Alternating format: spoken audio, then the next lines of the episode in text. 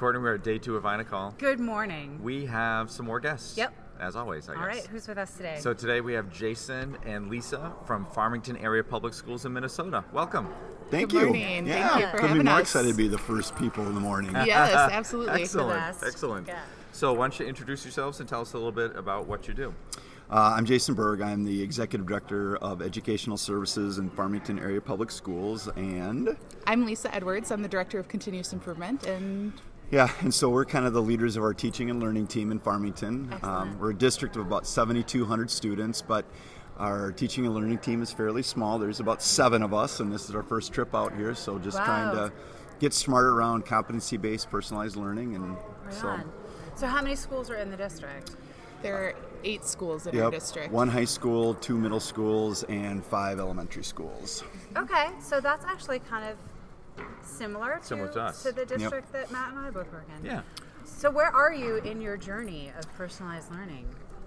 Well, we've been talking about personalized learning for about four to five years now, but I would say that in the last year or two, we've really gotten going with competency based education, Okay. adding that onto the personalized learning piece. And so, and we have pockets of teachers who have been doing it for a few years and are Yeah. really getting to go on the go with that. But um, um, we're trying to bring the whole staff on board now. So we're moving it out to everyone. How's that going? Slow but steady. Yeah. Slow but steady. yeah, it, I think one thing that makes us a little bit unique is um, through our strategic plan, our, our superintendent feels very strongly that people need to kind of come to things on their own. Yes. And so we've really worked Yep. hard to build a framework around personalized learning, and which has led us down the road to competency-based learning as people have changed their practices and said, well, you know. Because I've changed my instruction, this grading no longer works, and once I adjust my grading to move more along that proficiency, mastery, competency based path, well, now the reporting doesn't work and our assessments don't work. And so when Lisa says we have pockets, we do because people have kind of changed their practices. Our job becomes to support them. And so um, the interesting thing about that is that it's not one giant implementation or initiative. Um, so it, it grows a little bit more organically, which does take a little bit more time. But the cool thing is, it's like their work. You know, it's like the Yep. teacher's work, and and they become you know basically obsessed with trying to learn more about it, get more information, figure out how to do it better. Awesome. And we don't have really people resisting because we're not telling them what to do, and then you have the other people that are going off and going Right. crazy about Getting it. So super excited about Yep. it. Yeah, and I think right now we're actually working through the yeah, the teachers are used to the old-fashioned curriculum review cycles, and so right now we're kind of leading them through the cycle with our English language arts, and it's just natural to talk about competencies in that process, and so the teachers aren't even really knowing that they're doing an initiative, or you know, we're not talking in those terms. We're Wow. just doing it, and it's organic for them. To be doing the competency based education. So it's very exciting to see that movement.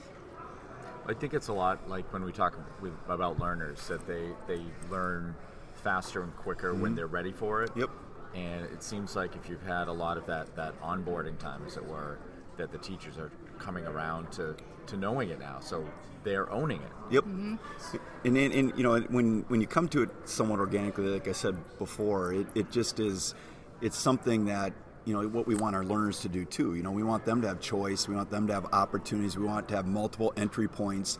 And I guess from our standpoint, from kind of district administration, we need to model a little bit for our staff so that they can in turn model that for their students. And so that's kind of been a big piece for us too is how do we create those multiple entry points for people that might be in different places along the continuum and provide support where people need it. Um, you know, just like we want to do in our classrooms. Okay, so here's where I want you guys to get to spec- get specific, right? So this is something we talk about a lot, and as an instructional coach, I try to like walk the talk, right? Show people, put them in it, what it feels like. So, what have been some of the most successful um, events or strategies that you have used to put people in, to put adult learners in a personalized learning environment? Yeah, it's some. I mean, part of it becomes, I think, just those those conversations that you have. Like our, Okay. like our ninth grade English department in the high school is one of the groups that has really moved forward with competency based learning, and it all started with a conversation two summers ago where, Yeah. You know, we walked in when, during one of their collaboration meetings and they asked a question, and um, you know, at that time I was the principal in the high school, and they were my group that I worked with, and Yeah. I was a math person, and so they asked English questions that.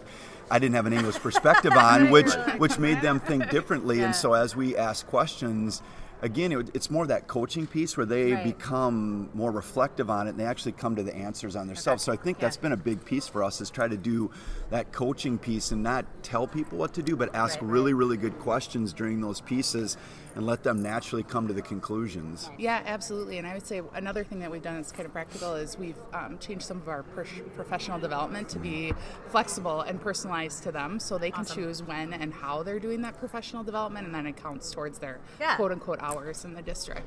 And so that's been exciting because now they're choosing. and It was a little bit difficult for some of the staff at first, and now Yeah. they're just super excited. And Good. we actually see them getting engaged more and in more hours. And, So- and each of our teachers has the ability to create, or they, they have an individual growth and development plan, which allows them to set student goals and which allows them to set professional development goals. But again, we're not we're not narrowly construing those student um, achievement goals. So we've moved beyond just necessarily content level goals, but in terms of you know grit, perseverance, mindset, you know those sorts of things, which again has allowed people to expand their thought process of what they want to get better at, what they want to learn more about.